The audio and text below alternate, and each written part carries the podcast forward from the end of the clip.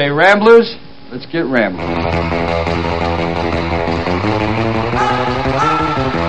Down where it is now, everybody wants a piece of the market. oh my god, that is funny! I don't remember asking you a thing. I'm funny how? I mean funny like I'm a clown, I amuse you? With all due respect, what the f- are you talking about? Oh, I'm sorry. Did I break your concentration? What the f- so funny about me? Tell me. Tell me what's funny. You represent the idiocy of today. I did not know that. English, motherfucker, do you speak it? Are you listening to me? How's my shit together? Is my shit together? Nice personality combination, hostile and intolerant. So that's that's it then. No one else really knows anything.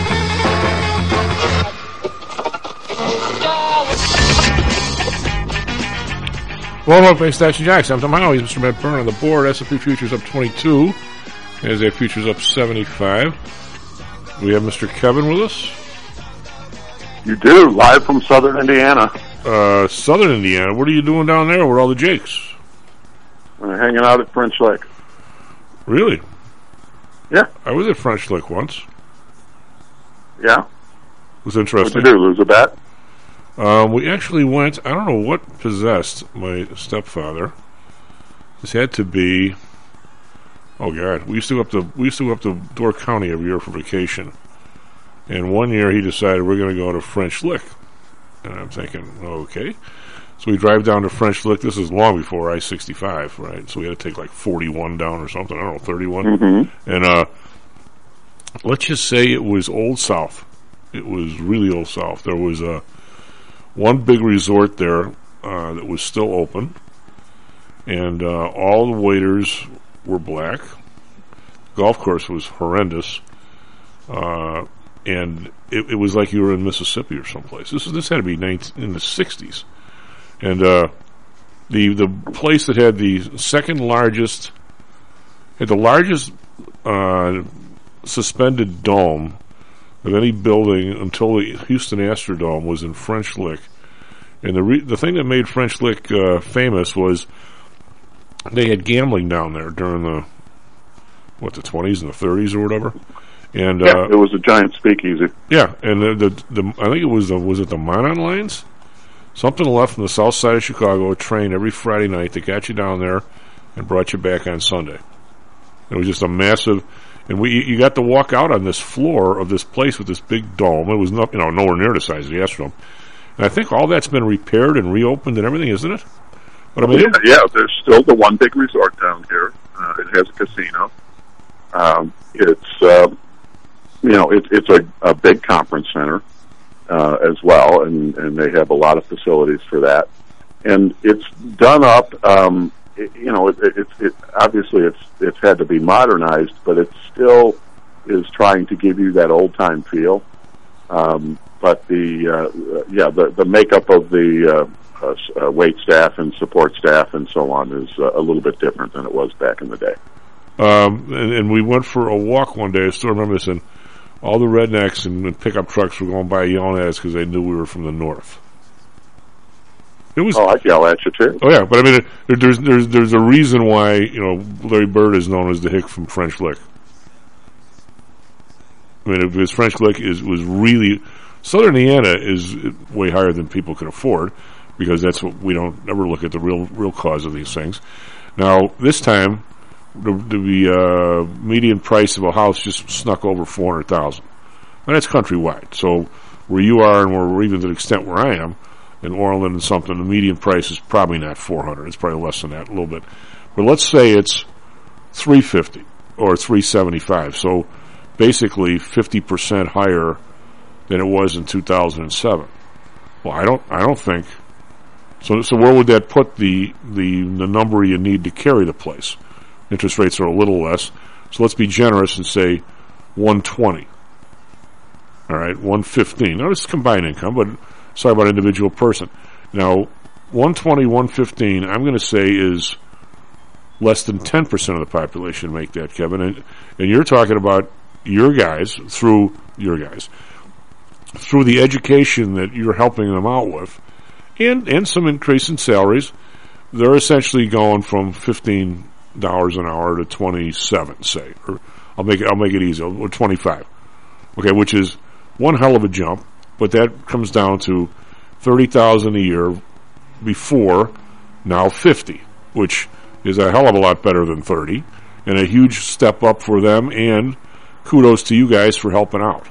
It's nowhere near one twenty for Right, median and, house. and still, and and yeah, and so part of the mission here is not just to get them into that next job, but to prepare them to be successful, so they keep getting promoted. and to prepare to live in a that, tent. you know, and, Yeah. and and that's and and that doesn't change the point you're making, which is that the math just ain't working so well for us. No, I mean, and you, you have you want to teach them two things. One is to to do way better at work, and to really learn how to use a tent because that's where we're going to be friggin' living. Just saying.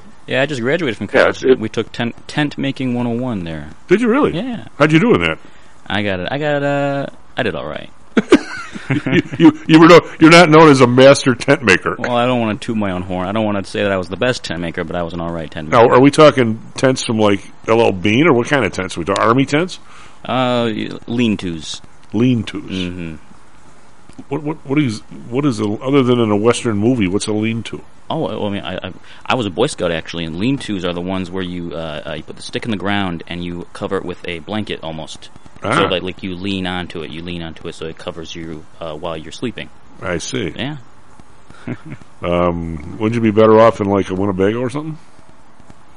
You can definitely try.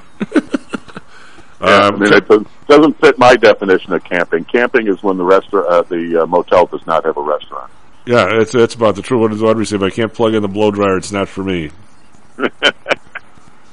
Just saying. Uh, I one of the, one, get a load of this. One of the guys uh, that I tr- traded like right next to, literally for years.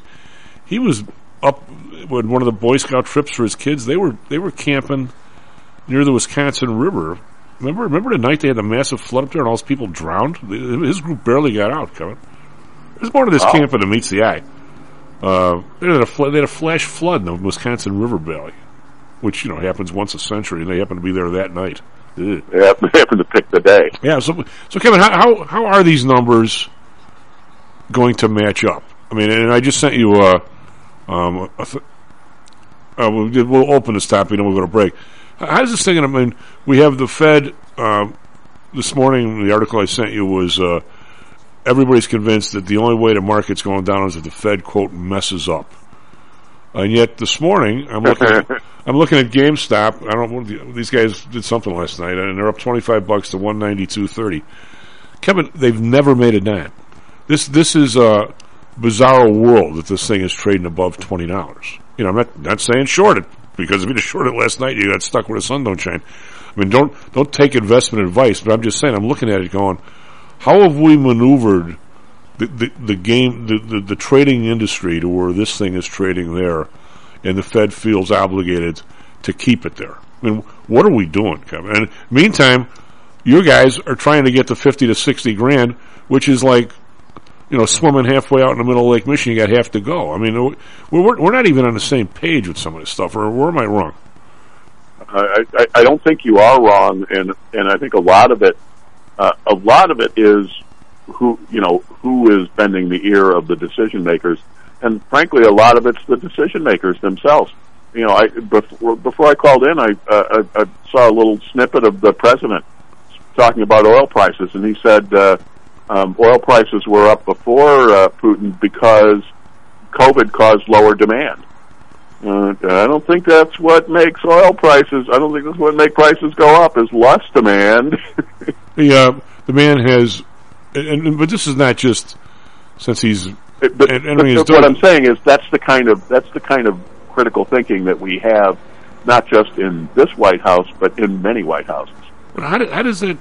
I don't see how that. How do you get there without? Well, whatever. S&P futures up 19. I'm frustrating myself here. S&P futures up 19. Nasdaq futures up 67. Be right back. Stocks and jacks. How much confidence do you have that your investments will make you wealthy? Do you truly know the odds? Welcome to Luckbox, the control freak's guide to life, money, and probability. Luckbox shows you how to gauge the likelihood of success before you commit to an investment or any other decision. And Luckbox is free for one year at luckboxmagazine.com slash jocks. Each new issue dives deep into the current investing climate, separates the signal from the noise with relevant trade ideas, and equips you with cutting edge tactics you don't already know. Luckbox is the essential magazine for proactive investors who are hell-bent on pursuing life, luxury, and happiness through sports, fitness, travel, food, spirits, music, and a whole lot more. Smart investors don't bet on possibilities, they play the probabilities. Luckbox is $7.99 on newsstands, but you can subscribe for 10 free digital issues at luckboxmagazine.com slash jocks. Don't rely on luck. Get Luckbox at luckboxmagazine.com slash jocks. Hello, this is Tom Howell, the Chief. Confused about investing these days? I suspect you are not alone. Investing was never easy, although at times it may have seemed so. I think one reason behind the current concern, although maybe not explained as such, is how the fluctuation in the American dollar and the associated politics is affecting your investments and your wealth. It may not be enough to make some money in your investments. You may need now to make enough to exceed the amount that your leadership is depreciating the value of the dollars you've worked your whole life to accumulate. That same leadership has seen fit to maneuver risk-free interest rates to near zero. Providing positive risk-averse returns in a zero interest and declining real wealth environment is by far the toughest assignment I've ever had in my years as a money manager. I'm sure that a lot of you have heard that one way to possibly deal with this problem is to invest in so-called hard currencies like silver and gold. The idea being that they will retain their relative value in the face of devaluation of paper currencies like the dollar. To be honest, I have never been a gold bug. I've always had faith that having enough dollars and a good investment strategy was good enough. Now I'm not so sure. But I do know that if I did invest in gold or silver, I'd want to do it in the same manner as we do with PTI for investments in the market, with defined risk. If you feel the need to invest in gold or silver, we can do it using the same strategies that we use for our protected index program. No matter what you invest in, we feel that you need to know and control your risk. Find us at PTIsecurities.com. That's PTIsecurities.com. Is your business being challenged by the complexities surrounding healthcare reform or other matters related to human resources management? If so, then Cognos HR can help. A longtime friend and contributor to the Stocks and Jocks radio program, Cognos HR provides its clients with a perfect blend of strategic consulting and day-to-day HR management to drive overall improvement in business performance. Companies that join the Cognos HR family are better able to manage healthcare costs, enhance benefit offerings, and improve employee satisfaction by leveraging our access to Fortune 500 benefits. Our innovative onboarding and payroll technology, along with our constant attention to detail, enables us to provide the highest level of quality service to our clients. Now, your time and energy can be focused on generating business and increasing your bottom line. We'll take care of the rest. For more information, call us at 630 401 8810 or search us on the web at cognoshr.com. Cognos HR, Innovation in Human Resources, licensed in Illinois and Arizona. Stocks, jocks, Stocks and jocks. stocks and jocks. You are out of control. Here, right now, right here, right now, right now.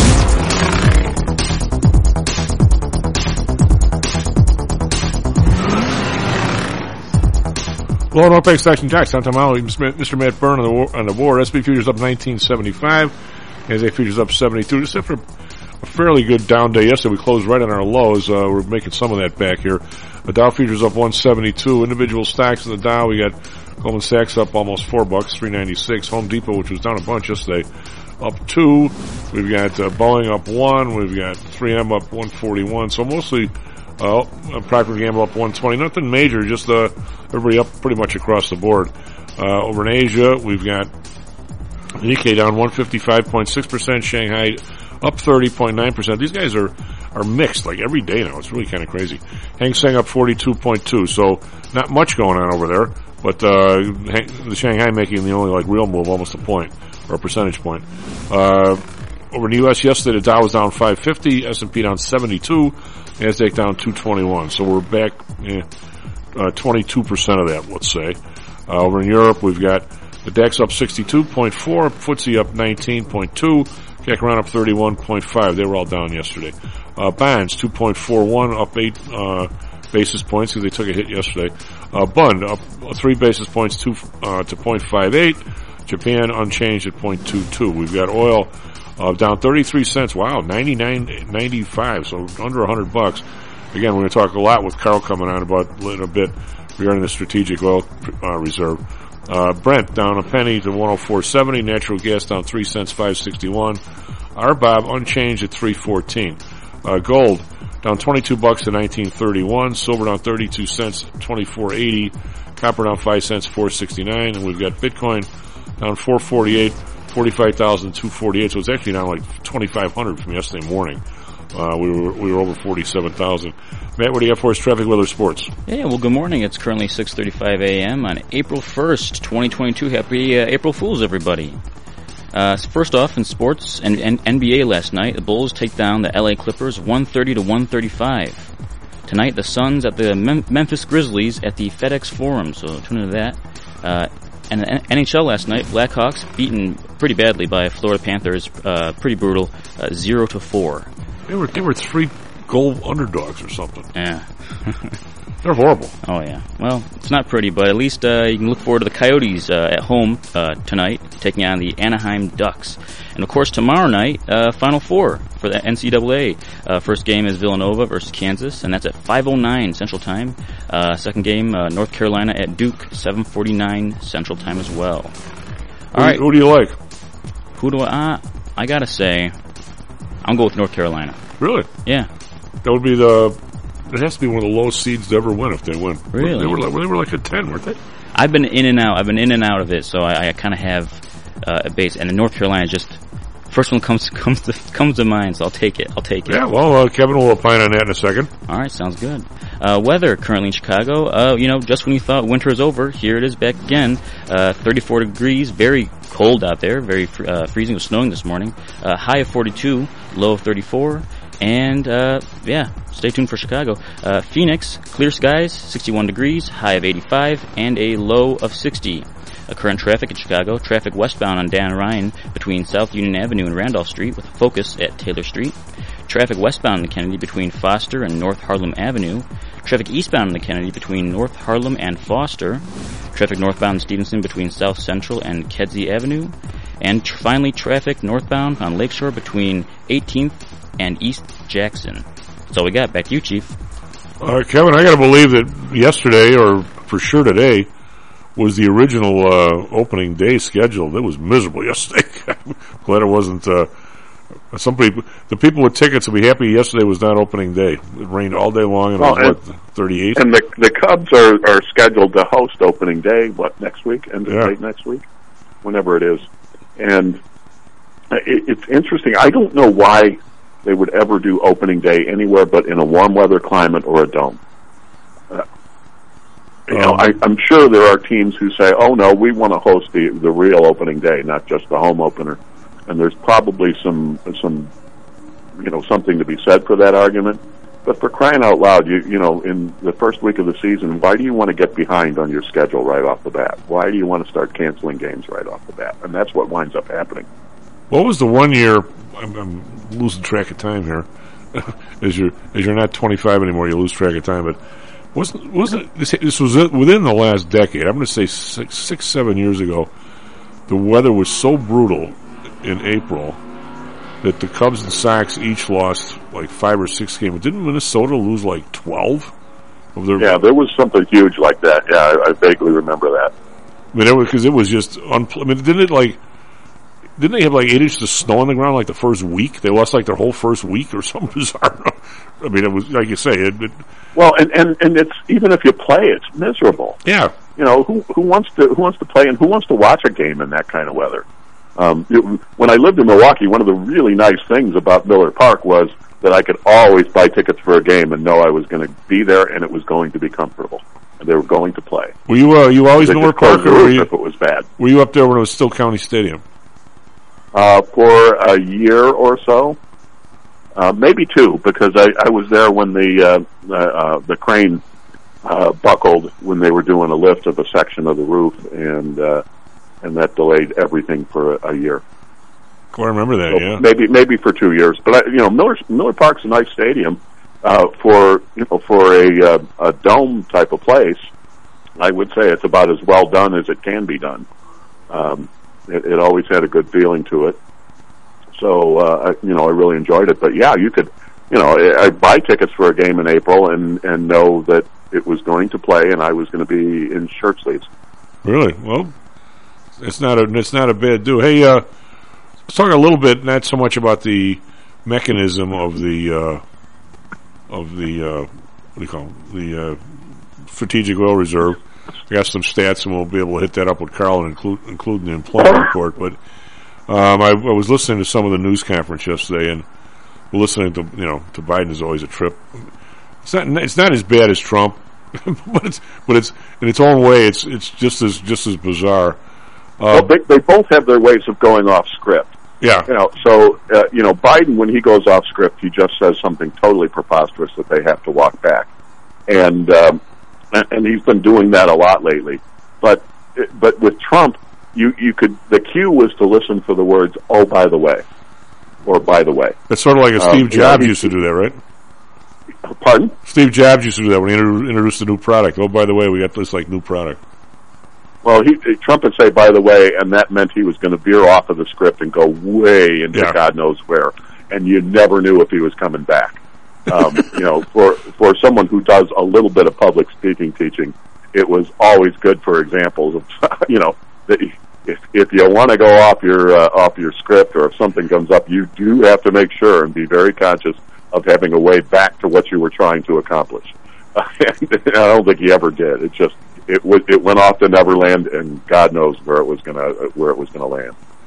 Um, but I would I would say that the thing that is is a, a constant is that the that the reporters there, and I I uh, I'll go back to the time we had Sharyl Attkisson on the uh, show with us, and hopefully we'll get her again one of these days. But uh, we were ta- I was talking about the you know the interviews with the Fed chairman, and you know, and she's well, she's very nice, and uh, and she's always very prepared, and she's a great guest, and uh, so I was I was kind of quizzing her about why didn't why don't the the, we had it might have been it was probably Bernanke at the time.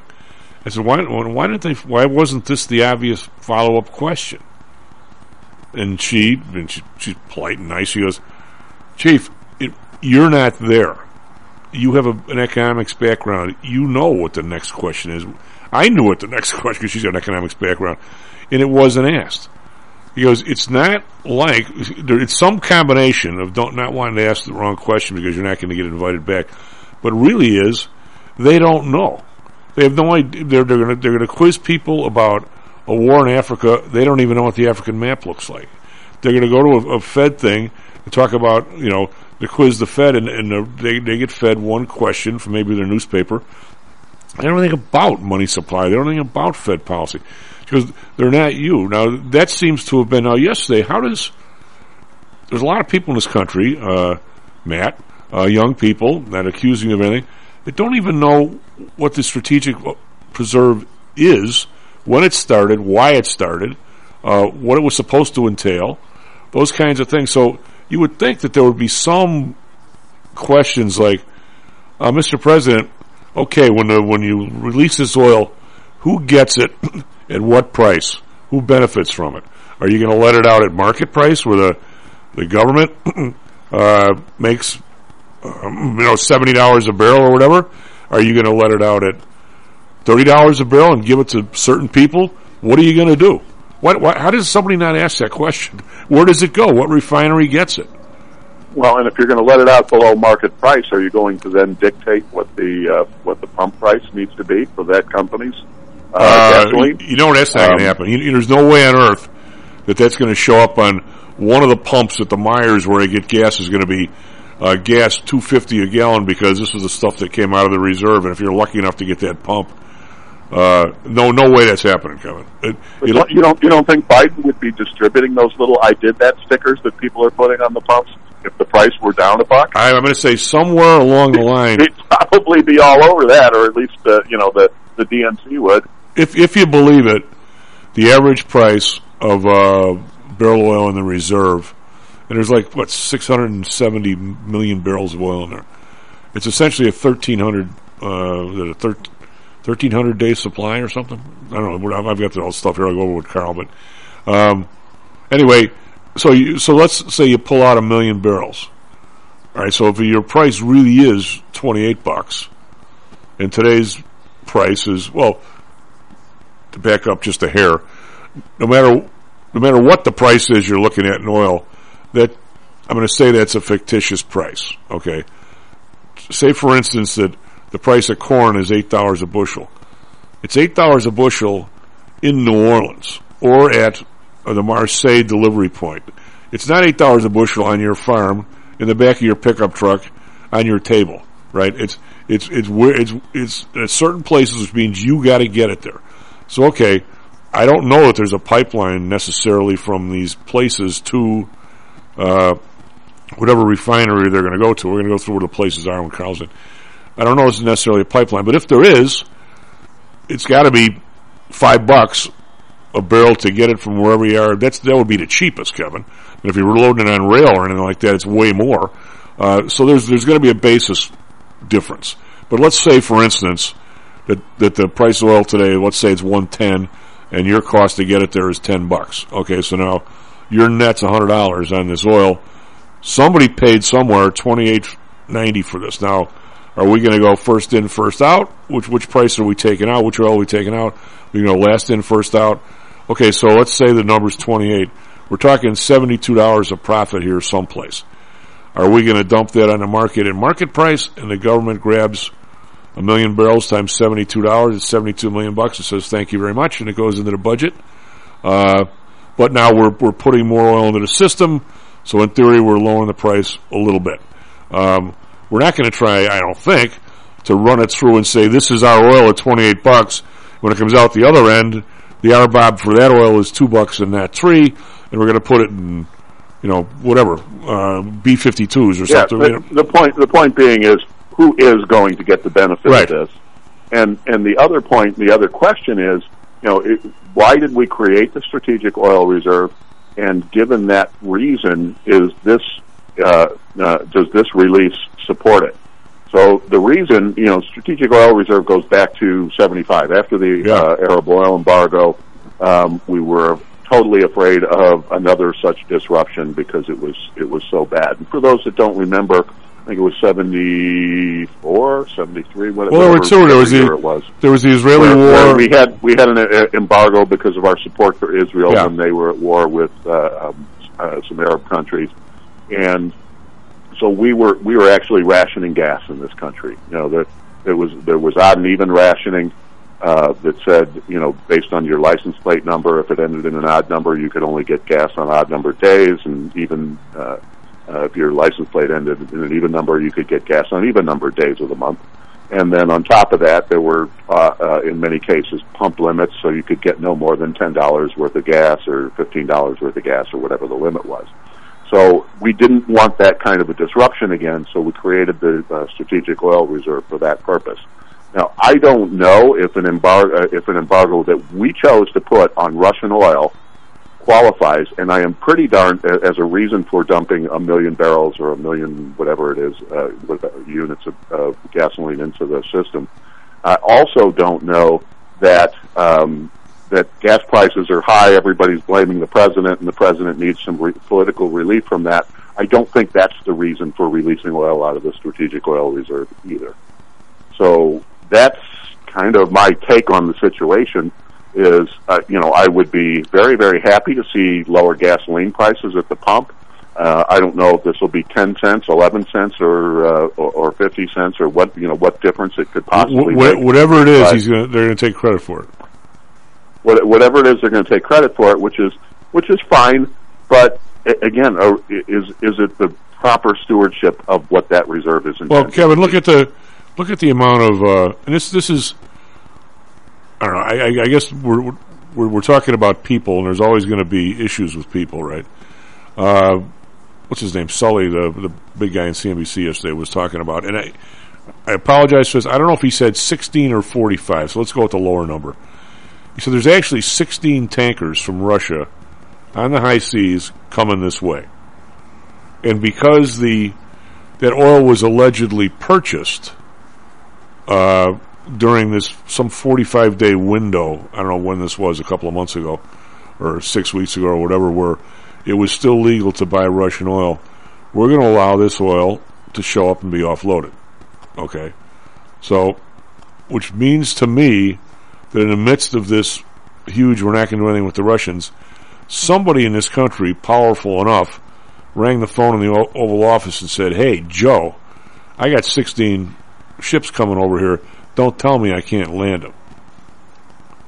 And and all the other stuff where if you and I want to buy, you know, a Russian But- but Russian we can't we can stack them up behind another hundred Yeah. ships in, at the port of Los Angeles if that's okay with you. Well, I mean, but we're talking about an oil tanker. So the, uh, I mean, so it, it, just like the big issue with uh, two weeks ago with the Russian, uh, you know, hundred million dollar interest payment, when these guys are supposedly totally blackballed from any of the international payments mechanism. Well, somebody in this country made the same call. Hey, Joe, whether it's BlackRock, whether it's Goldman, whether it's Citi, whoever the hell it is, that hundred million dollars is mine. You better let it in, you know, or, or, else. And, and and it sailed through. How did that? How did that hundred million sail through? Who did it go to, Kevin? I mean, you and I. I mean, I got to believe if we had a relative in Russia, that money's not coming here. If he wanted to ship us his last fifty bucks because he didn't want Putin to get it or whatever. I mean, th- th- these rules are made to be broken by the right people. When when are we going to change this? I, think the word. I think the term is never. And do you think the, the, the American people really care that these? All they care about if, if you let the 16 Russian ships land, and my my gas price is uh, 425 instead of 427, go for it. They don't care. So I mean, what what are we doing here? I mean, I, I, always ask myself every day, what are we doing here? Um, the, the real question is, do we know what we're doing here, or um, uh, or, or are we just blundering our way through it? Is, is it a blunder our way through it, or is it intentional? Probably intentional. I think it's probably intentional. What did what the song say? Does anybody really know what time it is? Does anybody really care? Is that where we're at? Um, I don't know. What time is it? Yes. uh, um, you guys say I don't care. I don't care. I, Um, what difference does it make? Matt's supposed to take care of the time. We don't. We don't care. 6:52. See, Matt's all over the time. So Matt cares. All right. So there. So um, So what else you got? What, what, do you- let's what talk you, about uh, it. what We are got- you we- expecting? I, as far as unemployment numbers, I just figure they'll tell us, and then we'll uh, and then we'll see what. Let's uh, give let's Karl give uh, say about it. let's give two minutes to the article about all the, the parties in Washington, and let's uh, the rest of it. Let's talk NCAA, which is more fun.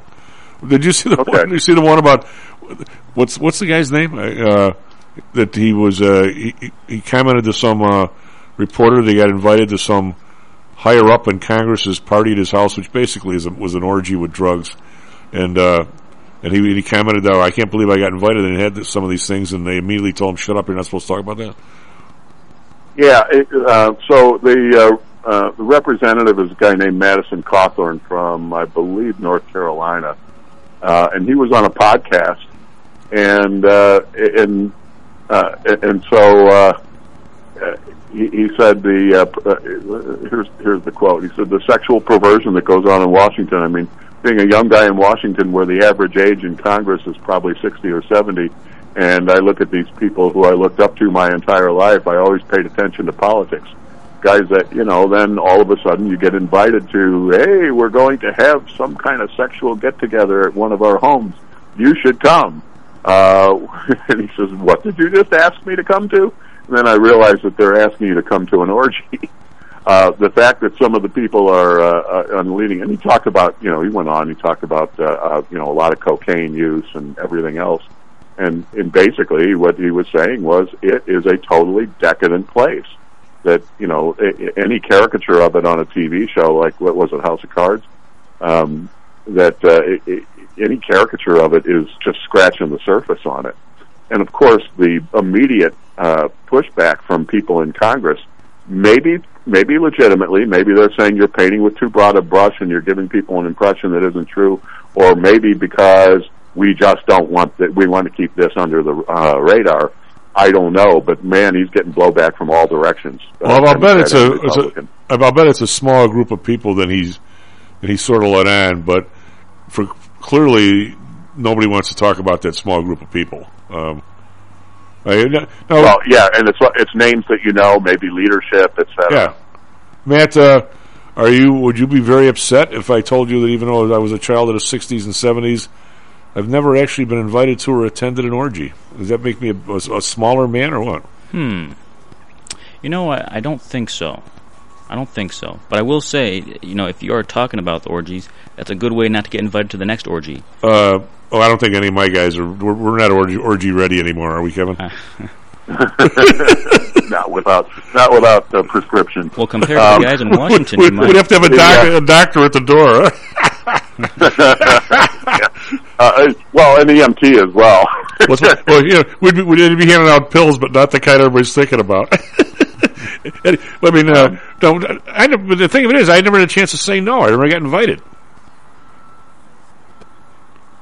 That kind of, that kind of Um, I, sucks. I, I'm I'm sorry that you know. Does that does that give you a big hit to the self esteem? Um, I, I got invited to a few of the ones at uh, Board of Trade stuff, and there was a lot of lot of drugs there. The the, the funniest one was uh, I went and these guys had all their, their lines of coke uh, all out on the coffee table. Right. I, when I went, well, I, what made me odd at this at the uh, exchange, Kevin, and other than the reasons that my mind anyway, was I had a couple other jobs. So when I showed up at the exchange, I was thirty thirty one, and uh, or thirty ish, and uh, and everybody else had started there as like a clerk and something, and they were kind of wild and crazy in their twenties. So I was older and I'm going to use this term a little more mature. But I went to this one party. They got about seven lines of coke, and everybody's all lining up. Not me. I never, I never touched it. But they, they also had a golden retriever. The golden retriever comes in, runs by the table, one sweep of the tail. these dudes are like, these dudes are like snorting. this- these dudes, they were were golden. It's like that scene in uh, in, in Annie Hall where Yeah. uh, Woody Allen uh, they they hand him this little tin of cocaine and he's looking at it and he, he takes a little dip, puts it by his nose, and he sneezes and sends it flying all over the place. Except, and I, these guys were they were debating whether they should start snorting the, sh- the shag rug. Literally, I, I was dying laughing. anyway, what about the what about this NCAA? What about this basketball? Get away from orgies. Who do you like? Uh, NCAA. Um, I think Kansas. Um, I, they're the best team I've seen so far. The only problem I have with Kansas is last night at our Thursday night caucus. Everybody there is for Kansas, and these guys have never been right. So, what do you, would North Carolina be the be the highest seed to ever win? They got to be how close. low was uh, how low was NC State when they won it, or Villanova? Villanova was like coming out of the eight nine, something like I'm, that. I'm going to say eight nine. I don't. I Um, don't so it would be about the same as Carolina and um, NC State. I can't remember if they were any lower than that yeah, they, they when, were. uh, they beat. when Valvano won it. They won. They beat who? Did they beat? They didn't beat Phi Slama Jama. Who they win? They beat. Uh, they beat Georgetown, right? Um, no, no, Villanova beat Georgetown Yeah, they beat Georgetown. after losing to them three times during the during the season. Who who lost beat, to them twice during the regular season, once during the Big East tournament, and then beat them in the national championship game. I can't remember who beat Um, uh, Slama Jama. What it was a long time ago. Uh, I'm, I'm trying to think. It, it might have been Houston. Um, Yeah, it might have been. The reason why I remember that one is because I, I went to a Calcutta, and some of these guys from the trading floor paid fifty five grand for Phi Slama Jama. If they didn't make it their final four, they had a loser. And I think they won by a point in their first game or second game, and on a on a real a real happy call for them. Those guys would have been out like fifty back when fifty was a lot of dough and it was cash. Uh, so yeah, I mean, uh, we don't like Duke, North Carolina. Matt, Um, Matt here likes North Carolina. well, I, I, I don't like them. Um, Yeah, I, I would go with that, but I don't like North Carolina either. Uh, as far as well, North Carolina just beat them pretty good in the uh, in the regular season finale. I don't. North Carolina's a flaky team. They they, they have a couple of guys who can are, are hot and cold shooters, and then they have one guy who plays you know anywhere within five feet of the basket. He's really effective, named or uh, Bacot and um, and Bacot's you know like the leading rebounder in the conference and so on. He's and, and he's a good ball player, but he's not you know he, he he's limited in in his uh, distance from the basket. But if he's doing his thing, and then their shooters are on, then they're a dangerous team. What? Uh, So, and I've I've seen them play. I've seen both of those teams play in person this year. real quick, Kevin, uh, the the kid being hurt from Vandy that puts them out. You think? Uh, from from where? Oh, who was the kid? who- The, the kid was hurt on the fourth team. Oh, from Villanova. Villanova, sorry, from Villanova. Villanova. Yeah, it probably does. And, and I don't think Villanova was a good matchup against Kentucky anyway. I, I, I, that's that's the team that I the team in the program that I really like in the Final Four. Um, you know, I think I think they run a pretty straight up program. I like Jay Wright as a coach. He seems like a decent guy, and I know that um, that it, you know the players that go to Villanova, they I mean they'll they'll get anybody in who can clear the NCAA's minimum standards, but they get them through. They graduate and they can't take you know they don't have any um, you know they don't have the joke majors that a lot of the big state schools have. uh, where they can stash their athletes. They have a pretty basic um, uh, core of, of, uh, programs of study at Villanova. So I, I really have a lot of respect for the way they run their Yeah, I do program too. and have over, for a long time. All right, Kevin, take care, bud. SP Futures up 19, NASDAQ Futures up 76. Be right back. Mr. Karl Denninger. This self-directed trading is a lonely job. Online trading is not as easy as point and click. No, it's not. Everyone, even professionals, need to share ideas and think out loud every now and then. That's what I like about PTI Pro Direct. Their staff of former option floor traders really helps me choose the right strategy for trading option volatility and plan the time decay for my covered writing program. Yep, nothing can replace years of trading experience to stop you from making that dumb trade and for saving a few bucks. We've all been there and done that. yeah, I have access to all that great trading advice and experience for just a penny a share for stocks, one dollar for equity options, and one dollar minimum a trade. Our clients at PTI Pro Direct can call when they need a little help on a trade or just to talk about the market in general. We trade every day. We love this stuff. That's what I like most about PTI Pro Direct. Cheap prices, along with great advice from real floor traders. It's the best of both worlds. Tell your friends. That's PTIProdirect.com, PTIProdirect.com. Are you one of the millions of people who suffer with pain? Do you wake up in the morning with stiffness in the lower back or neck? Why are you using medication to cover up the symptoms without treating the actual cause? Painkillers, muscle relaxants, and anti-inflammatories are not the answer. At ChiroMed, physicians are trained to detect the cause of your symptoms and to correct the underlying problem. If you're ready to listen to common sense and do what it takes to make changes in your body that can affect your health for the rest of your life, give ChiroMed a call and set up a complimentary consultation. They are located in Orland Park and can be reached at oh 708-403-2727. 20,000 patients over 22 years have been treated at ChiroMed and over 90% of them have had positive results without medication or expensive surgery. Isn't it time you did something good for your body too?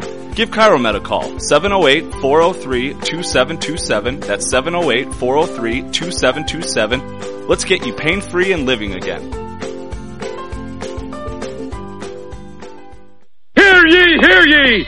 The Homer Broadcasting System is on the air! Stocks, jocks, Stocks and jocks. stocks and You jocks. are out of control. Right Here, right now, right here, right now, right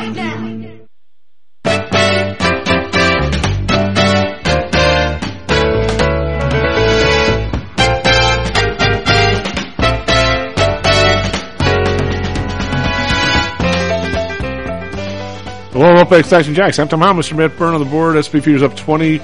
We've been pretty steady around this 20 number here. Uh, NASDAQ Futures up 75. This is ahead of the labor numbers, and uh, I think we're looking for, um, what, 450 or something today with the unemployment rate going down. Mr. Karl, how are you?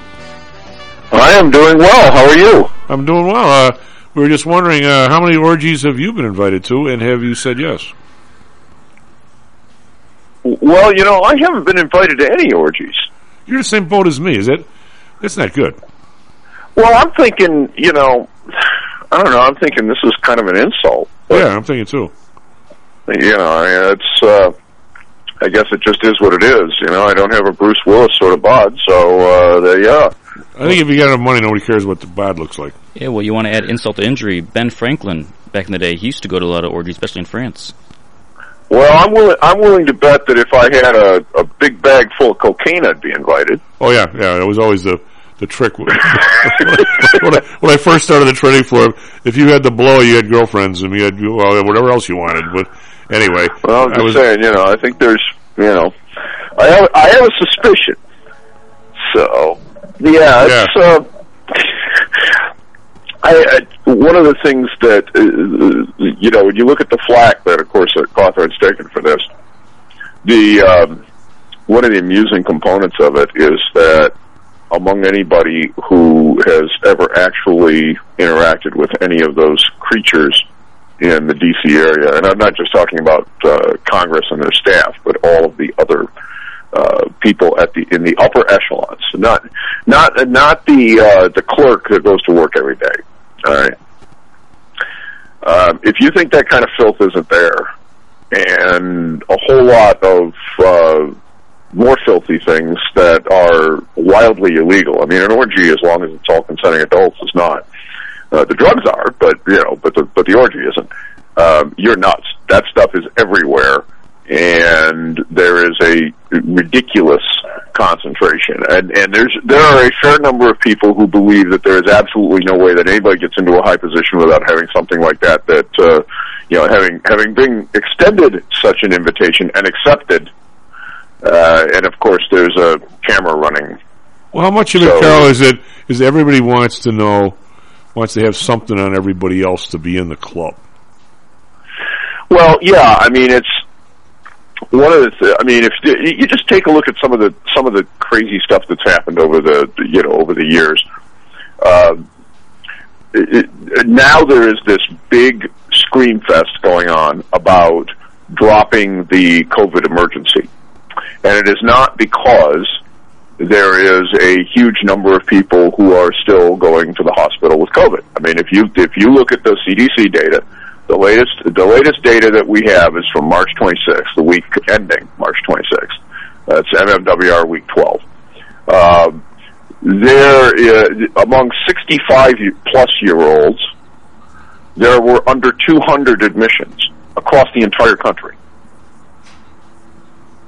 Well, I think. I mean, I. I, I it, it, Well, so it's, you know, but I mean, obviously, this is uh, you know, I mean, we're talking about uh, what do I got here? Two, three, for under under five hundred for all ages, everywhere in the United States. Okay, so so there's 50 states, so this is an average of 10, right? I uh, what I'm trying to get to here. I'm not. I'm not debating any of the of the of the numbers you're looking at. I when it blew through here, Chicago's been kind of an odd spot because it blew here through here very early on, and then when the new the new uh, whatever the new the new the new style, the Omicron came through. I'm thinking if you, if you didn't get it, I didn't because I already had it. But uh, if you didn't get it between December 15th and, and, and New Year's Day, virtually every except well, my girlfriend didn't. I think she must have the one of those T cell things or something because she had something long before the or right before the COVID started. But uh, anyway, I'm going to say everybody everybody got it. Well, no, no, everybody's not everybody, but the all the people who who really didn't uh, had taken the shots. Uh, I mean, a few that the. Sh- a lot of people who had it before and then got vaccinated right afterward, Karl, they, they got it too. And I, I didn't because I waited. I don't know because I waited, but I'm just saying what happened. Anyway, I'm going to I'm going to say none of those people went anywhere near a doctor because it wasn't it wasn't necessary. They they knew what they had in three four days. They were okay. So, I mean, Well, yeah, but I mean, here's so anyway. The, point of it isn't really so much that uh, you know, okay, you know, here comes the death, right? Yeah. Because remember, we were promised that by Biden. If you, if you did not go get the jab, you were going to die. This was going to be the winter of death and misery, and you know, and the world was going to come apart. By God, you had to go get jabbed. Okay, that didn't happen. No, what the what the entire debate about is about now is not health. It is about the fact that the 20% bonus that hospitals and medical centers get for diagnosing a COVID case will go away. The EUA protections that allow the hospitals to do basically anything to you if you have COVID and not get sued for malpractice or prosecuted for homicide, those go away. All of the, all of the money and it, it disappears. And the the screaming is about the fact that this is going to hose the hospitals. In other words, it's bad that the pandemic's over. oh, absolutely. If if if you're and so I mean, but but you know, think about the craziness of that. For, so for two years, literally for two years, we've been told that the, you know the world is going to end if we don't wear masks, we don't do this, we don't do that. You know, all these different things, all these protections were put in place for for organizations and entities to do things regardless of whether or not they work, regardless of whether or not they're to your benefit, regardless of whether or not they actually kill you. They're protected. You can't sue. Uh, sorry, have a nice day. Goodbye. Granny's gone. And and then the the actual data says that uh, it's over. Okay, whether it's going to stay over is an open question. But but as stand, things stand right now, it's over. Fine, except it's not fine. We can't shut it down. We can't stop the crazy. And the reason we can't stop the crazy has nothing to do with health because the, the, health thing is gone. The reason we can't stop the crazy is money. Well, Karl, how many how many programs do, you, do we still have without any reason for the program? By the way, the Well, I, uh, okay, you know, there's, I know it's April 1st, so I can say things like this. Yeah. And maybe people will take it seriously, maybe they won't. You know, back in the 1970s, we had a similar situation arise with wild medical malfeasance with the DTP vaccine. There was a there was a serious quality control problem, and of course, Oh, DT, that jab DTP is given what? kids. DTP is uh, diphtheria, whatever. Uh, uh, diphtheria, tetanus, pertussis. Okay. Okay. By the way, if you need a tetanus shot, you cannot go get a tetanus shot. I did. No, no, it has the other two in it. Um, this is a while a while back. I had a a biking accident in Lincoln Park where I had a compound. Right, but this, okay, this but, is. but the shot they gave you was DTAP. Uh, I was in uh, whatever hospital I was in along the lake, and the guy said, "You're not leaving for a day because you've got uh, you had an opened whatever." Right. So, and, uh, and I, we got to pump you through antibiotics, and we got to give you a tetanus shot. I said, "I don't want the other two because my mother was violently allergic to one of them." And I said, "I might." Okay. And uh, the, the guy says, "Maybe we've got one of the old ones here somewhere." You should Yeah. you should have seen the thing they came up with, Karl. It was one of those old big steel needles. Yeah, God, well, that that's hurt. well. See, That hurt. So the the reason the reason for this is that the standalone shot is not on the children's schedule. Right. The combination shot is. Therefore, if you get hosed by the combination shot, you can't sue. But if you got the other one and there was something wrong with it, you could. And that's why they're not made anymore. I think uh, Maddie's Maddie's little one just went and got her shots the other day. Well, and, and but here's but here's the nasty part of this. Okay, the entire structure we have around this stuff today came about because there was a quality control problem in the pertussis, that's whooping cough, part of the shot. Some of them, some of the shots had very little active ingredient in it. Some of them had way too much. And as a result, a number of kids got very seriously injured and some died. And all the parents did what you would expect somebody to do when some doctor screws them. They sued. The, the cause of it was quite rapidly determined and the insurance carriers for the pharmaceutical industry said, we're not going to off, we're not going to renew your business insurance for liability for these things since you guys can't keep your act together. And it was, it was purely a quality control problem. There wasn't anything inherently wrong with the vaccine. What was wrong was that they got sloppy. Well, okay. So the industry went to Congress and rather than clean up their act, rather than Congress telling them, well, you know what, you guys screwed up, you get to pay for it, uh, and then after that, you know, maybe you'll be a little more careful. No, no, no, no. They set up the National Childhood Vaccine Injury Act and VAERS, which is the, the database that we have today that supposedly tracks these injuries, and gave them legal immunity uh, along with assessing a very small per dose tax to pay for the administration of this program. All right.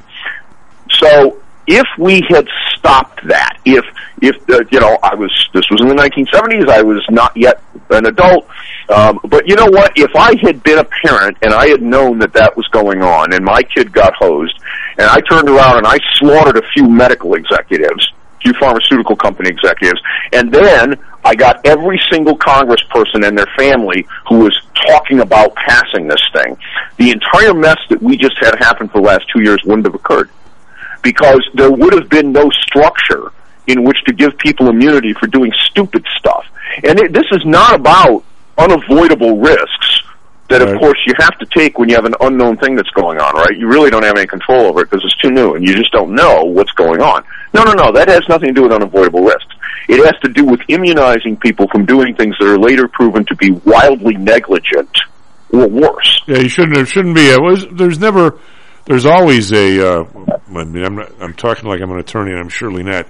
Isn't there always a, a fraud part of that, though, Karl? That if somebody. well, fraud, fraud vitiates all contracts. Okay, Yeah. so I did, if you could prove fraud, the problem is is that what you what you have done is create what what happened in the 1970s. We created a system where the pharmaceutical companies, for all intents and purposes, are allowed to grade their own tests.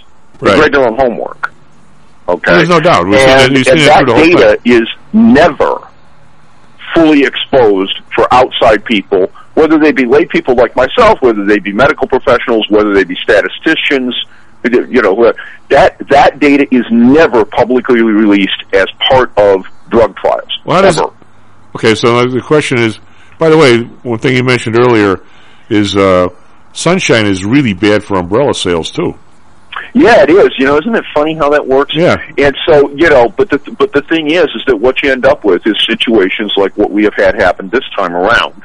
Okay, the same thing happened with AIDS, where we we we had the NIH. It actually Fauci was personally involved, heavily pushing the most expensive drug that had ever been prescribed in the United States.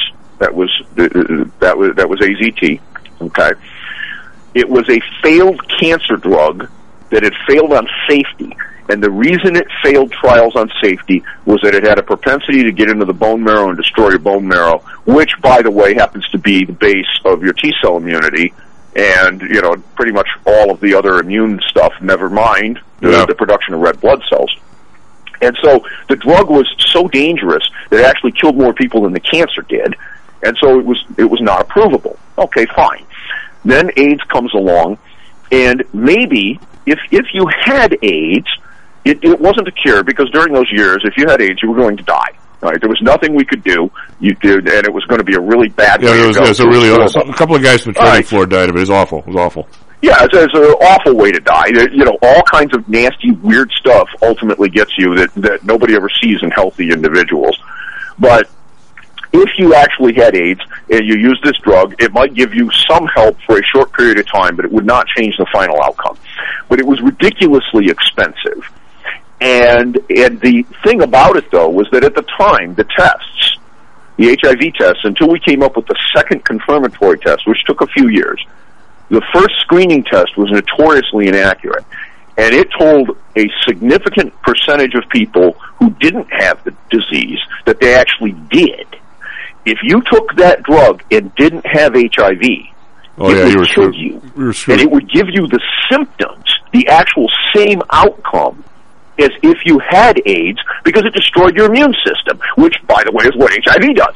So, how many of the people who died during those years of that disease actually died of the disease, and how many were killed by the drug? Well, it- we'll never know. The uh, yet, I don't know if you remember. later uh, on, it was proved that this was in fact the case. I don't, know if, I don't know if you remembered, uh, but we were all living. Hell, one of my guys just retired from us, and, and uh, Dr. J and I were living in this big house down in Beverly, and uh, we were still on the trading. I mean, we first started on the trading floor, and uh, AIDS had, had come out, and for those that uh, uh, you know don't remember, it was it was because I want to get get off this topic real quick because we want to go to the the strategic reserve and stuff. But I, the, the, one of the most incredible things that that, that a news media ever did, uh, Karl, in my opinion, um, to change people's opinion on a subject. I think it was Time Magazine, and uh, at the time, and, and the Reagan group was sort of involved in this. They they they, they thought it was it was strictly a gay disease. And Right. by, and by the way, it was you know it was, it was God's uh, revenge for gay people, or God knows what they were thinking. But Well, that's where God hates fags came from. yeah, yeah, yeah. That was that's what it came from, and it was it was really ugly to see even at the time because I, I've never been anybody, uh, you know, I, I never want anybody sick or something bad to happen to somebody just because they were they were different than me. I just I, that was just not the way I was brought up, Karl. I don't think it was the way you were brought up, but there was a lot of that going on. And and Time Magazine at the time, there was no test for if you gave blood. There was no test to see if there was the AIDS Right. germ, germ, whatever it is, in in that in, in the in the blood. So a real lot of people had AIDS that were not gay. Okay, um, so Time Magazine. All of a sudden, I go to the front door, and we always had we always got U.S. News and World Report. Karl, we either got Time or Newsweek. I go pick Oh, up yeah. the mailbox. All of a sudden, the magazine is like this big, thick thing. And I'm going, what the what the bleep? And uh, Time uh, must have had a hundred pages in the middle, maybe it was less than that. Uh, the faces of AIDS, and they had all Yeah. these faces of people who died from AIDS that were that were not gay, not that they deserved to die, and and and how this disease was way worse than anybody. You know, you know, who died uh, from AIDS was uh, Amanda Blake. Yeah, well, there. Well, one of the things that was a real uh, was was horrid was that before we figured out how to screen for this stuff in the blood supply, the people who were hemophiliac, Yeah, of course, have to have the clotting factor transfusion, you know, on a, on a regular basis, or they die because they their blood doesn't clot otherwise. And and we killed because of of our failure to interdict that. Uh, I think we killed something like forty or fifty percent of the hemophiliacs in the United States. well, and the, but the amount of uh, people from the, that own wineries and stuff in, in San Francisco, because that's kind of where the hotbed of it was. The amount of those guys that, that died from transfusions and stuff. That's what Amanda Blake died from. She died from a transfusion and she got AIDS. Anyway, hey, we got ten minutes before the number comes out. Uh, We did. I didn't cover the the real nuts and bolts of this uh, um, strategic oil, oil reserve. Uh, so I was, I was leaving that for you. Um, I'm looking at the that the, uh, the the storage capacity is what 714 million barrels, and we're at what 699 or nine or something. So we're pretty close to the top. I mean, I, these are these sounds like places where you would have lived: Bayou Choctaw, West Hackberry, Big Hill, and Bryan Mound. Where the hell are these places, Karl? Well, basically, what they what they look for are formations underground where you can shove oil. It's basically the reverse of drilling for it and pumping it out. Okay. Yeah. it's the, the easiest way to think about it. And and you pump it in instead of pumping it out. And the idea being that uh, when you know when there is a huge need, uh, it's there. And uh, yeah, I heard the I heard the first hour, and, and yeah, it came about as a result of the Arab oil embargo and the realization in the United States that uh, essentially we, if we ever got into a war or some other serious situation and our oil supply was cut off, uh, we would be facing what Hitler had to face during World War II because Germany did not have much in the way of petroleum resources. Uh, they rather than fix this, which by the way we knew how to fix, uh, and we knew how to fix this a long time ago, and we've refused to do it, which is really stupid.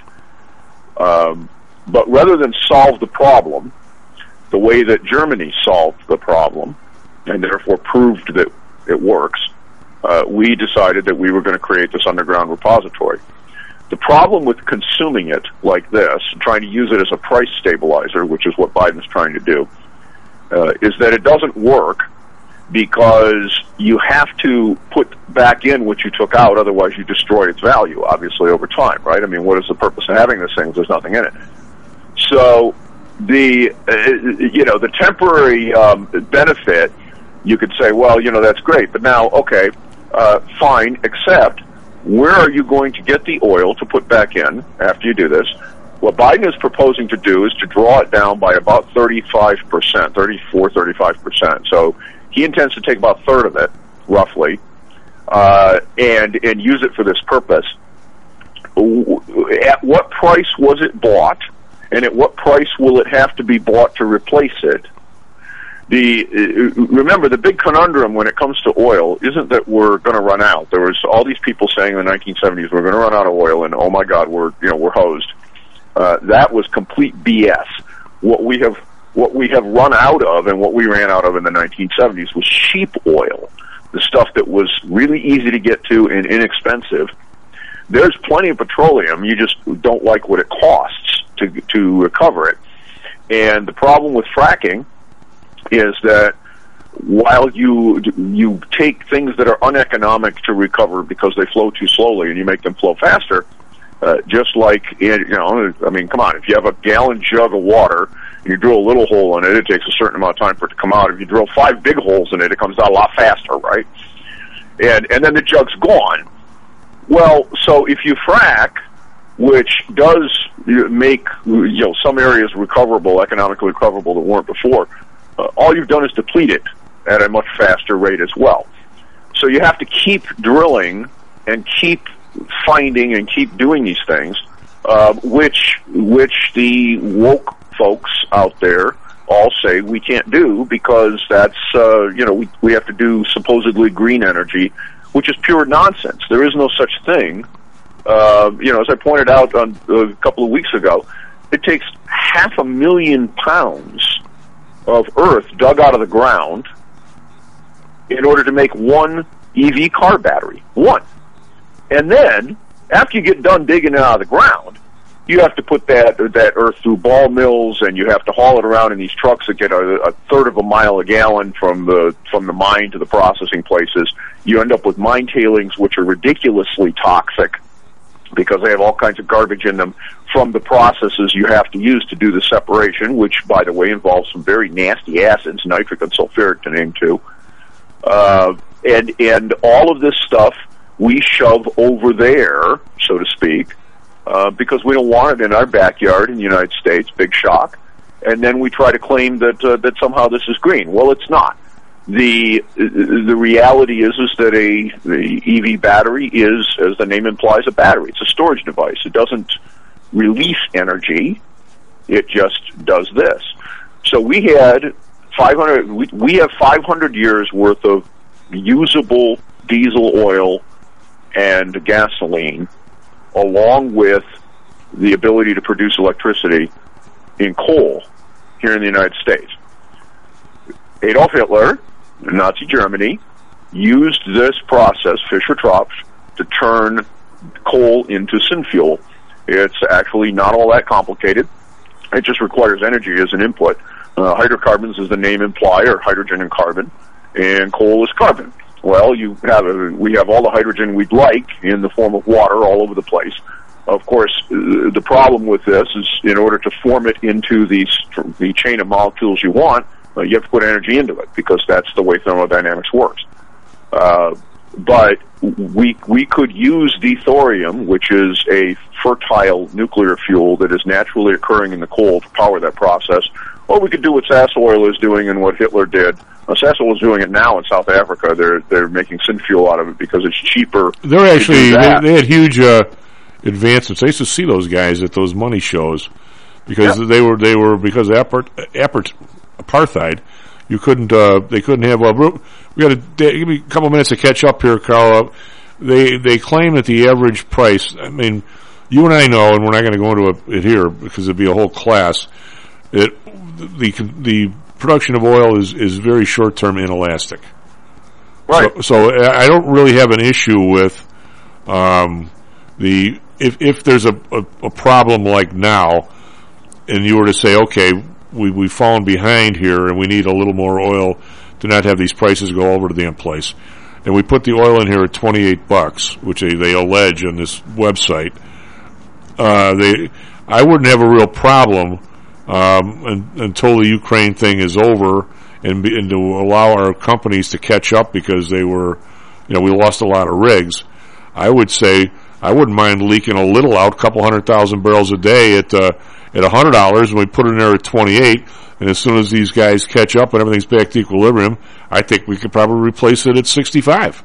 I don't know. But the problem is we're not going to because no. Biden has said that, that this is part of a, and the entire administration, and there's Joe, that this is part of a transition process off of the use of petroleum entirely. Well, I, I never said I was going to do it the same way they did. I was just. Well, I'm just saying just, that's that's impossible, and anybody that believes that is going to end up freezing okay, it, in the middle of the winter. But it, it should be possible, and I'm saying that I don't think it's all that crazy uh, if if there is this, like I said, it doesn't take much in oil. If you fall two percent short on your daily oh, needs, yeah. you your your price is going to double. And if you get two percent more, the, the, the price is crater. It, that's what that's what's known as an inelastic supply, right?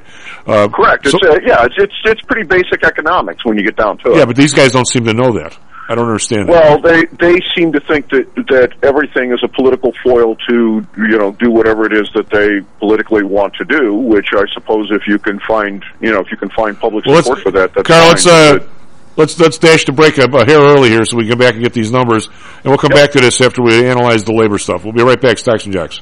How much confidence do you have that your investments will make you wealthy? Do you truly know the odds? Welcome to Luckbox, the control freak's guide to life, money, and probability. Luckbox shows you how to factor in the likelihood of success before you commit to an investment or any other life decision. Your brain is smarter than your gut, and that's why you owe it to yourself to read Luckbox. We've made it easy because Luckbox is free for one year at luckboxmagazine.com slash jocks. Each new issue dives deep into the current investing climate, separates the signal from the noise with timely, actionable trading ideas and equips you with savvy investing tactics you don't already know. All while exploring how to live your best life through music, spirits, food, sports, travel, fitness, and a whole lot more. Luckbox is the essential magazine for proactive investors who are hell-bent on controlling their financial futures. It's for overachievers and alpha types who don't buy into Wall Street's investment gurus. It's for mavericks who believe in life, luxury, and the pursuit of happiness. It's for you. Smart investors don't bet on possibilities, they play the probabilities. Luckbox is $7.99 on newsstands, but you can subscribe for 10 free digital issues at luckboxmagazine.com slash jocks. Don't rely on luck. Get Luckbox at luckboxmagazine.com slash jocks. Hello, this is Tom Howell, the Chief.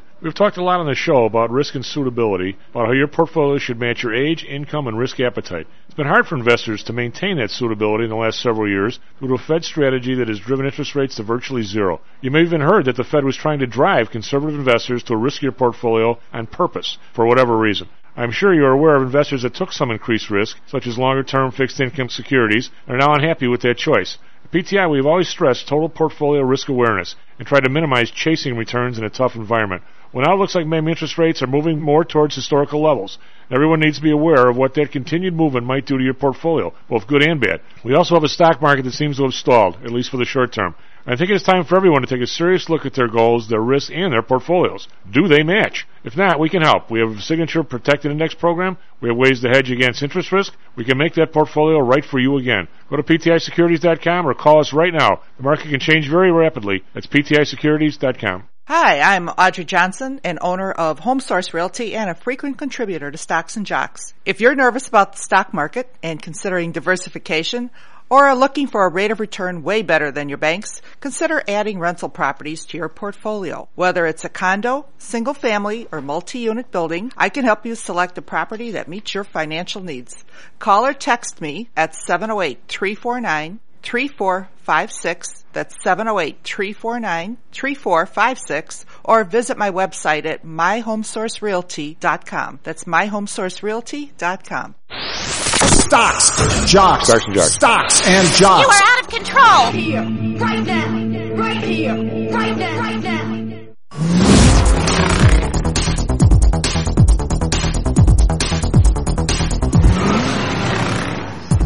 Hello and welcome back to Station Act. I'm Tom, Tom Howell. He's Mr. Matt Byrne. Uh, SP futures are up 17 now. NASDAQ futures up 57. Actually, the payrolls rose 431,000 in March, uh, which is a little less maybe than people thought, but it's still uh, unemployment rate 3.6. So looks like a pretty good report for like the second month in a row. But we'll make sure that Karl says it's a good report before I say that. Uh, it looks to me like I said it looks like a good report, but we haven't checked with the professor yet. Nikkei down 155.6%, Shanghai up 30, that's a full 1%. Hang Seng up 42.2%, so mixed over there like it usually is. Yesterday Dow Jones down 550, S&P down 72, Nasdaq down 221.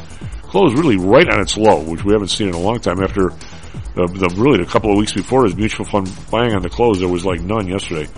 Over in Europe, the DAX up 69.5%, FTSE up 26.3, CAC around up 28.4. Uh, bonds up 930 uh, basis points to 2.41. The Bund up 2 basis points, uh, 0.57. Japan unchanged at 0.21. Oil, uh, 99.08, uh, now it's down almost 1.5%. It's a dollar twenty. Brent down a buck, 103.70. Again, this is, uh, coinciding with the president saying he's going to let a whole bunch of oil out of the oil reserve. Natural gas down 7 cents, 556. RBOB down 3 cents, 311. We got gold down 20 bucks down 1933. Silver down 39 cents, 2473. And we've got crypto uh, down 745 at 44,950. Matt, what do you got for us, traffic weather sports? Yeah, good morning everyone. It's currently 7.34 a.m. on April 1st, 2022. Let's get you in sports real quick. In NBA last night, the Bulls take down the LA Clippers 130 to 135. Tonight, the Suns at the Memphis Grizzlies at the FedEx Forum. In the NHL last night, Blackhawks beaten pretty badly by Florida Panthers 0 to 4. Tonight, Coyotes at home taking on the Anaheim Ducks. In the NCAA tomorrow, the Final Four, first game Villanova versus Kansas at 5.09 Central Time, and the second game North Carolina at Duke, 7.49 Central Time. Now on the weather, uh, yeah, still very cold out there, surprisingly for April 1st. Partly cloudy, 34 degrees, high of 41, and a low of 34. In Phoenix, clear skies, 60 degrees, high of 85, and a low of 60. Let's get you into traffic real quick. Uh, intermittent traffic, eastbound in Eisenhower between Wedgewood and Des Plaines, and picks up again at Austin and Independence. Traffic uh, westbound on Eisenhower uh, is actually none right now. It's actually looking pretty good. So they're, they're, at least you had got that. If you got nothing else for this uh, very snowy April 1st. Uh, traffic eastbound in Kennedy between Foster and Cumberland Avenue. Traffic westbound in Kennedy between North Avondale and Lawrence Avenue. Intermittent traffic eastbound in the Edens between Kimball and West Fullerton. Again at West Division and West Monroe. Traffic westbound the Edens between 51st and West Randolph Street. And finally, traffic northbound Stevenson between Harlem and South Kedzie. So I got Chief, back to you. Sounds like there's traffic all over the place. What do you think, Karl? My, I'll let you know my, my A1 here uh, beat uh, CNBC by damn near a full minute. Just yeah, saying. well, you know, this is an interesting, um, it's a very interesting report. The if, if you think the Fed is going to back off, uh, boy, you got another thing coming with numbers come in like this. Uh, not at all. Uh, the the employment population ratio is up four ticks last month. Okay, that's a that is a huge move. Uh, the two the two tenths drop in the unemployment rate is, of course, the headline number everybody's going to talk about. The household survey uh, for March uh, was up 1.164 million and about a third of that, roughly 430,000, came out of the people we don't know what they're doing column. Right. I'm looking at the same kind of net. My number's a little different because you have the better page, but um, I'm going to say, Karl, the the number that jumps out at me because we were talking about it yesterday with uh, uh, Dan and a couple others was that despite these alleged labor shortages, we we're pushing 900,000 people more working than we were at the end of 2019. Well, and there's another here's here's another interesting thing though from the internals, uh, and and this is this doesn't usually happen. Okay, the the hours, the average weekly hours on a whole on a wholesale basis, in other words, for everybody, dropped by a tick. Now, each of those tenths of an hour is about well, last time I did this was a few years ago, the actual calculation, but it ends up being about five or six hundred thousand jobs. It's it's enormous. I mean, a lot of people don't look at this value, and it's on table B two, but it's this is that is a much bigger number than a lot of people think it is. All right, so that you actually took that down and yet still printed a 1.1 million in the household survey uh, on ads means that the real value in terms of, of actual employment uh, was was more around the range of one and a half, which is crazy. I mean, that's that's like wild acceleration. And the other thing that's interesting is that it, it both both service providing and goods providing it was down. The the, uh, the goods producing was down three ticks in hours. Um, the service producing was down a tick. So the the overtime uh, is, is is slacking off, which means you're filling. You know, nobody pays time and a half doesn't have to, right? I mean, nobody wants to do that. So they are filling the jobs. The the other thing that's kind of interesting is that you're seeing accelerate. You're seeing that that wage price spiral that everybody talks about being like the nightmare scenario for the Fed um, well, guess what? You had 13 cents in average hourly earnings uh, come on this month alone. Um, to kind of put some, you know, some perspective on this, uh, th- this has run about uh, about a buck seventy-five over the last year, and uh, that's uh, you know this is this is slowing down, but the pressure is there on the on the inflationary side. So I, I think I, I think you're you're going to get a whole lot more movement out of the Fed than people are expecting. I, this is I, my guess is is is you're going to see Fitty city increases here uh, for the next few meetings? Um, I have a real simple question. I know I've asked you before. What if somebody has two jobs? How does that count?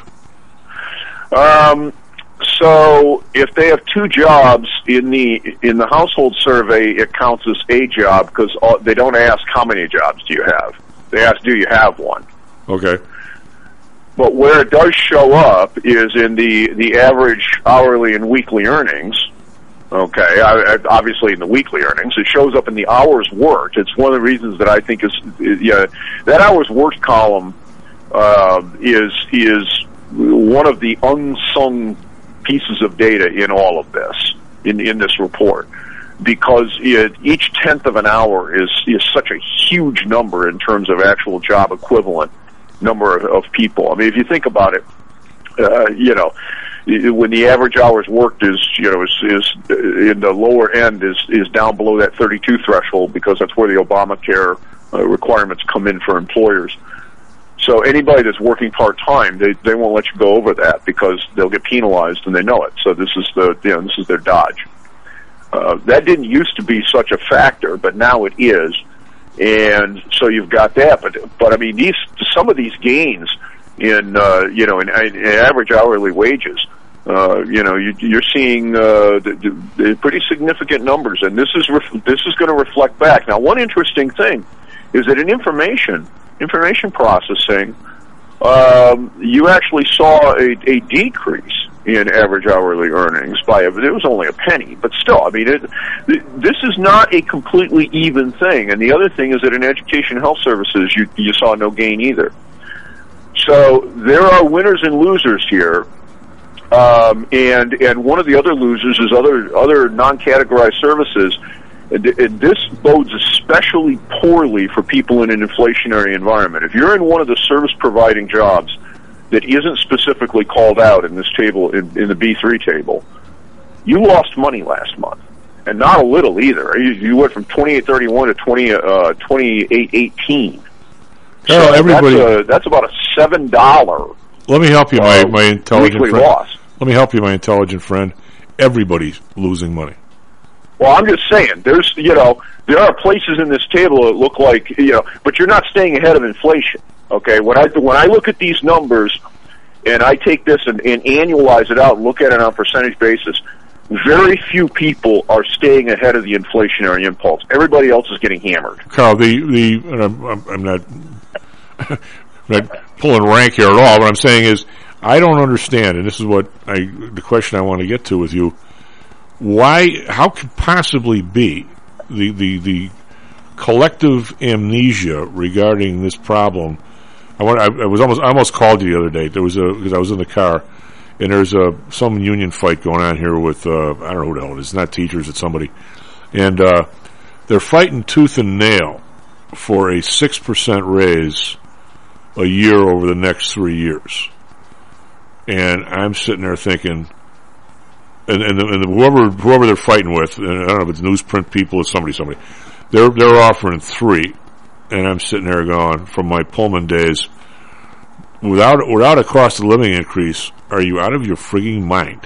The oh, inflation well, yeah, the next three years, losing money. the next three years, the inflation is going to be ten percent. After that, you know, all bets are off. But there's no way it's coming back in the next certainly two years, maybe three. You're, you're, you're negotiating a union uh, a losing contract, and you can't even get it. right? You know. Well, you're not not a little losing contract. Yeah. Compounded rate of, of destruction comes out of that. You know, the, inter- the the one of the things that that I think people are are paying zero attention to is that part of what has fueled a lot of this this stuff that's been going on is the mobility. You have a lot of people that are fleeing the high cost areas. You look at the net moves in and out of different states and and they're fleeing out of those areas and, and they're taking the the essentially what should be a lateral move in housing.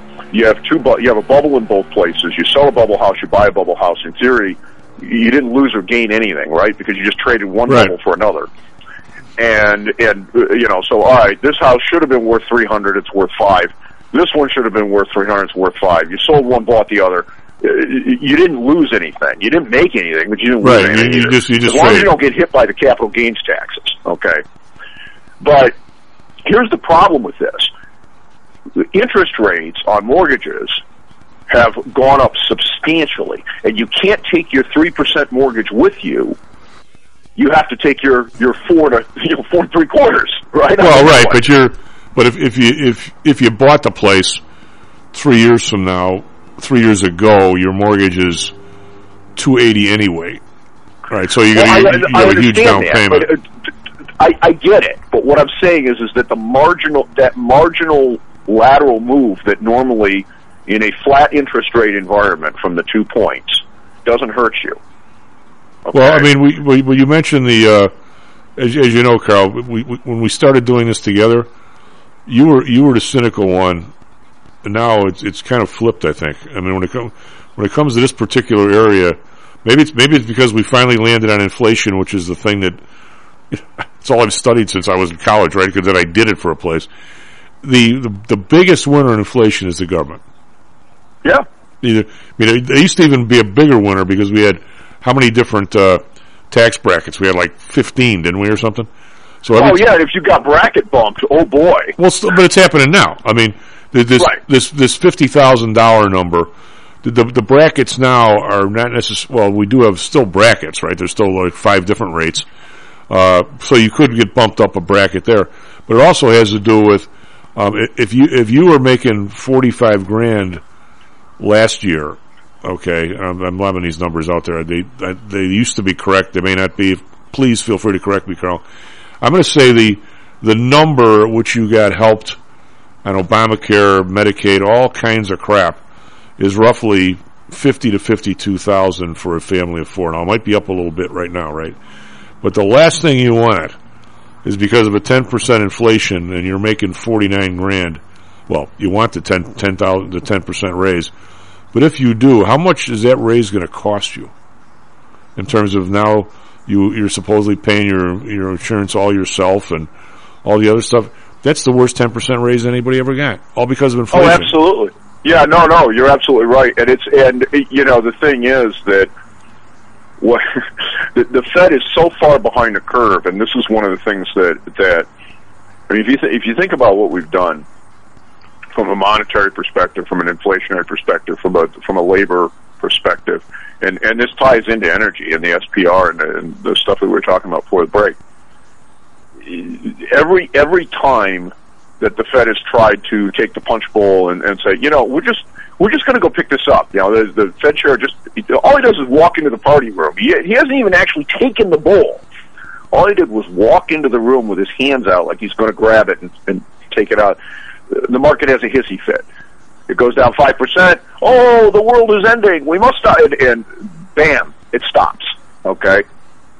Well, everybody likes to talk about the, Ameri- the, United States' ability to do this because of, and, and they always come up with something. It's either petrodollar, it's a reserve currency. It, it, it, it, my opinion, and, and I've said this for a long time, is that this is all nonsense. The reason that international trade is denominated in and ends up with a storehouse of, of U.S. dollar denominated currency is simply one thing. We are the more stable currency, and all international transactions are performed with a large amount of time involved. So from the time that you decide to order something from another country, it's going to go on a ship, and it's going to, you know, large quantities of things. You know, little stuff can go in a plane, but big things go in ships and it takes time to dig them out of the ground or do whatever you're going to do, load them on the ship and, and sail them to the other place and unload them. During that period of time, your currency risk is essentially zero because of the stability in the United States dollar. And so that ends up sequestering the inflationary impact of Powell and Yellen and Bernanke's BS that they have practiced for the last 20 years, along with Congress, which is responsible ultimately for all of it because every single dollar of credit emitted by the federal government, and it's not money. You can't print money. You can print credit, but you can't print money. Nobody ever says, oh no, that's not money, it's credit. Because if you do that, everybody understands how this works. You get a brand new credit card, it's got $20,000 line, happy days are here again right up until the bill shows up. and it always does. but we have used that sequestering of those funds that stay overseas because it is the exchange medium for international cha- international trade as a buffering mechanism, and we have believed that that buffer is of infinite size and cannot snap back on us. And the reason it hasn't happened is because since the 1970s and early 1980s inflationary spike, we haven't had one. We haven't had. I, I'm gonna I'm gonna say we absolutely have. Well, but you don't see it as as a person here, and the person on the other end doesn't see it over the time of performance of the contract, and that's the important point. From the standpoint of oh, oh, international, Oh, oh, oh, trade, oh, what I it's in want to terms of- know, I- I agree, I agree. in some other country, is the value I'm going to get for that shipload of whatever it is I, I understand. to the other side. Yeah, well, I'm with you on this. I, I, I was I was talking about the, the, the inflation on an individual in the last 20 years. oh, It's you been- got hammered. Yeah. You got hammered. But but but but here's the but here's the thing. All of that, you know, d- d- everyone talks about the tick data, and you know, okay, this is you know, and, and then the petrodollar thing, you know, eh, the oil. No, the reason oil is traded in dollars is because in the time it takes to ship the oil, you have a, a very good idea of what that money is going to be worth during that period of time. Beyond that, nobody cares. Well, that's why in bit- international well, that's trade. why your- But now your Bitcoin we've is- blown that up. yeah, your Bitcoin's never going to be a currency because it, it jumps up and down all the place. Right. But now we've blown that up. Not only have we blown it up with our inflationary environment Well- that we have here in the United right, States, whoa, whoa, whoa, but we've also turned around and said, oh, by the way, we'll seize it I'm gonna do something we don't want. I'm going to I'm going to say that uh, in the way these guys look at it, these guys, whoever these guys are, I'm going to say I'm going to disagree with you there, Karl, because you and I know that we've we've we've decimated the dollar over the last 20 years. We we, we get that. And, and we also know that it, it went into areas that people don't pay as much attention to as gasoline, namely hospitalization, schooling, those kinds of things. And even, but there was inflation, but not in, for whatever reason, the gas pump is like, is like blaring light inflation where you're, like, but when you're sick and it's, and it's a thousand dollars more a day for a room than 10 years ago, you don't think about it because you're not paying, whatever, whatever it is. But I, I, I think that what's happened is even though they've decimated the dollar, what you're talking about is they've done it in a way where if you were to say to anybody, I mean anybody who's you know TV, Rick Santelli, you name it, and you say we're decimating the dollar, they would say, "What are you talking about?" It's it's Right. actually strong compared to the euro, the yen, uh, and whatever else, the the, the, the uh, British pound, because everybody's been in it together to the point where the the, the traditional piss on the dollar and have it go down versus the other currencies, that's not happening because they're doing it together. But if you say, for instance, that uh, a pickup truck is your is your is your uh, uh, store of value, or or a pack of cigarettes like a concentration camp, and you rate that against the dollar, and you go the other way, you're going to say, wait a minute, this dollar's being decimated, right? Right. So it's a question of which way you look. But most people don't look at the dollar as just being another good. It- And, and that really, you could say that uh, a house, for instance, is is the is the is the, uh, the the piece of value. Well, in the last year, houses in terms of dollars are up twenty five percent. What does that really mean? It means the dollar is down twenty five percent. But people Right. don't look at it that way. Maybe more do that listen to the show than normal. But you and I think that way because that's the way we were taught, and that's what's. But as long as you keep the what you're talking about is you don't want the dollar getting hammered on the way uh, uh, versus the euro or the or the yen while your ship is on the ocean. these guys have been these guys have been very careful to not let that happen.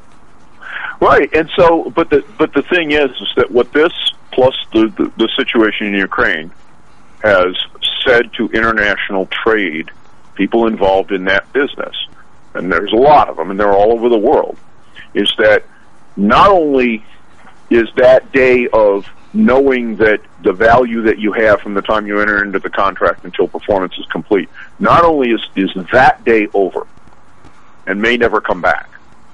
But even worse, we in the United States reserve the right to steal all of it at any point in time because you did something we didn't like. Right.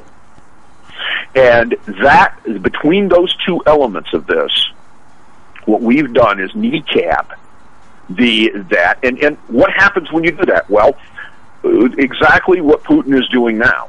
He's saying, you will pay for our natural gas in rubles. And if you don't like that, uh, you're not going to get the gas. Karl, b- back up a second. When I've heard that for two days now, in, and I'm this my, my weakest spot here. Uh, I did pretty good virtually every class at the University of Chicago, Karl. But when I took international economics, and three or four or ten of the guys in class were from Europe, they were so far ahead of me because they they knew right away when they talked about what about this bank does this and this bank does that. Right. They knew exactly what was going on. I'm sitting there going, wait a minute. I'm from the south side. I've always had dollars in my pocket. I don't know what this other crap was. I'd never been to Europe. I didn't realize every 40 feet you're making exchange. You're changing to another currency. These guys are so far ahead of me. I was like a, I was like a second grader. You know, I caught up somewhat, but still. Um, how exactly? Explain to me. Um, if you don't know the answer, I'm sorry I'm jumping on you, but where exactly, if I had to pay somebody in rubles, where the hell would I get a ruble? Well, see, that's the problem right now with the sanctions. There's only one place you can get it, and that's from the Russian central bank. So I have to bring my dollars to the Russian central bank. Well, you have to bring your something to the Russian central bank, whatever they will take in exchange. Okay. Um, All right. Now, what they've done is they they have so Gazprom, which of course is a Russian gas company, right, has a bank, which curiously is not locked out of being able to transact outside the country. That was going to be my, my final five minutes. I was going to talk to you about this exact subject because I, if we supposedly have shut all this down, how did the hundred million dollars get here on the interest payment and make its way to BlackRock or Goldman or whoever? And how are we Well, going to? because it's not really shut down. Well, how are we going to pay for the? Uh, I were watching CNBC yesterday, but Sullivan was talking about the the 16 tankers that are still on their way here from Right. Russia. Now, how do you? What do you open? If you if you if you know the secret knock, they open the window for you or what? Well, you know, this is always the funny thing about so-called sanctions and so-called international restrictions and stuff. They never work, and the reason they never work is that you end up with there's there's always an exception somewhere. All right, and and what Vlad has said is that we're not going to supply you with fuel if you don't supply us with money. If you don't pay for it, you're not getting it. That's the end of the conversation. Um, oh, by the way, uh, you you can't claim that you didn't cause this. Uh, declaring force majeure is easy when you're the one that caused the force majeure, right? So the the reality of it is that I've got the valve, and you need what comes out of the other end of the pipe. So you're going to pay me in a format that I'm that is acceptable to me, and if you want to try to sue another country, go right ahead. Good luck with that. The the same thing is true with these tankers full of oil. They're, they Russia doesn't own the tanker. Okay, the country doesn't own the tanker. Um, if you strand the tanker, if you won't let it unload because you won't pay, then not only have I mean, okay, yeah, you stranded the oil. Boy, that sounds like a really good idea. Except the tanker can't move anybody else's cargo. Well, it's got that one in it, can it? Well, he, well, Karl, he, he Sully was mentioning it was bought under this 45 day window. What's he talking about? Right. The What's the window? So there was so when the sanctions were slammed on Russia for this, there was a window for in transit things, and this again it goes back to what I've said about international trade. Everything is performed on relatively long time frames, and so the the the idea was they didn't want to hose U.S. companies that had said, "All right, we're going to buy this tanker full of oil." But by the way, it takes three weeks for it to sail from wherever it started out, go through the Black Sea, and it, it you know come out through and end up over here in the United States where it can be unloaded. What are you you you're going to hose the U.S. oil company that that made that you know that put that transaction in place by by doing this when they got something that's in transit, um, and they said no, we're not going to do that. So there is this window. There's a time window where if you had a transaction in process, you can complete it. Okay, so I mean, like everything else, like like wage and price controls under Tricky Dick, there were there was so many exceptions that if, if you were if you had a good lobbyist, you got an exception. Yeah, and it's and you know, is this it, and the other thing though that people I think are are missing to a large degree with this is that this works both ways because all right, these cargoes will get unloaded, but you know what, India and China have refused to join the sanctions, and both of them are major energy importers. Uh, China has to import basically everything other than coal. They have a they have a crap ton of coal, but they don't have much of anything else when it comes to energy resources. And so, and, and India, of course, is, runs a, a huge Well, that's a energy that's a as well. that's a long kick from the Black Sea to India for oil. Well, you know what? It, it is, but that's why you're going to see a lot of pipelines go in from Russia down into China and then down into that part of the world. Karl, we got a dash here, bud. Uh, hey, uh, good stuff today. This is like two two pretty darn good employment uh, in a row. We've got uh, in the last three months, we've got nine hundred or eight hundred thousand people come out of we don't know what they're doing aisle back into work. Yeah, it's uh, this is not a bad report, but this is, this bodes very poorly for people who think rates aren't going up. Well, I don't. I think the Fed still has. I think that the uh, the interest rates for the government and the stock market are still a bigger overseer than inflation. I, I hope I'm wrong, but I don't think I am, Karl. We'll see. We'll see. Talk to you next week, buddy. If not sooner, be right be right back Monday morning, Stocks and Jocks. Stocks and Jocks is brought to you by PTI Securities and Futures. Go to PTIsecurities.com. PTI ProDirect. Trade for as low as a penny per share and a dollar per option contract. Learn more at PTIProDirect.com. Nadex. Offering an intuitive way to trade the financial markets. Visit Nadex.com. Home Source Realty. Call Audrey Johnson at 708-349-3456.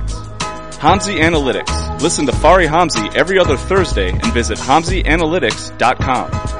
ChiroMed. Back or neck pain? Schedule a complimentary consultation by calling 708-403-2727.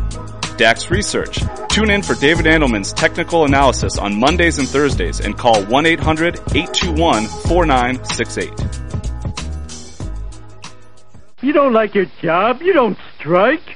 You just go in every day and do it really half-assed. That's the American way.